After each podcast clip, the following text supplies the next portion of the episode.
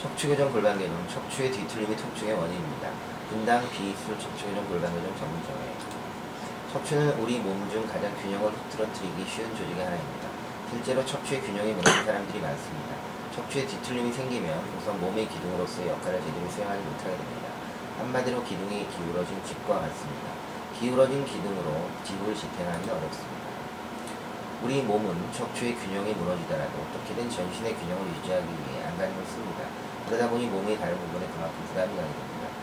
이런 경우 허리 통증이나 어깨 결림에 오는 일과 하는데, 특히 좌우 중 어느 한쪽에 문제가 집중되는 사람, 척추의 뒤틀림이 통증이나 결림에 오는 경우가 많습니다.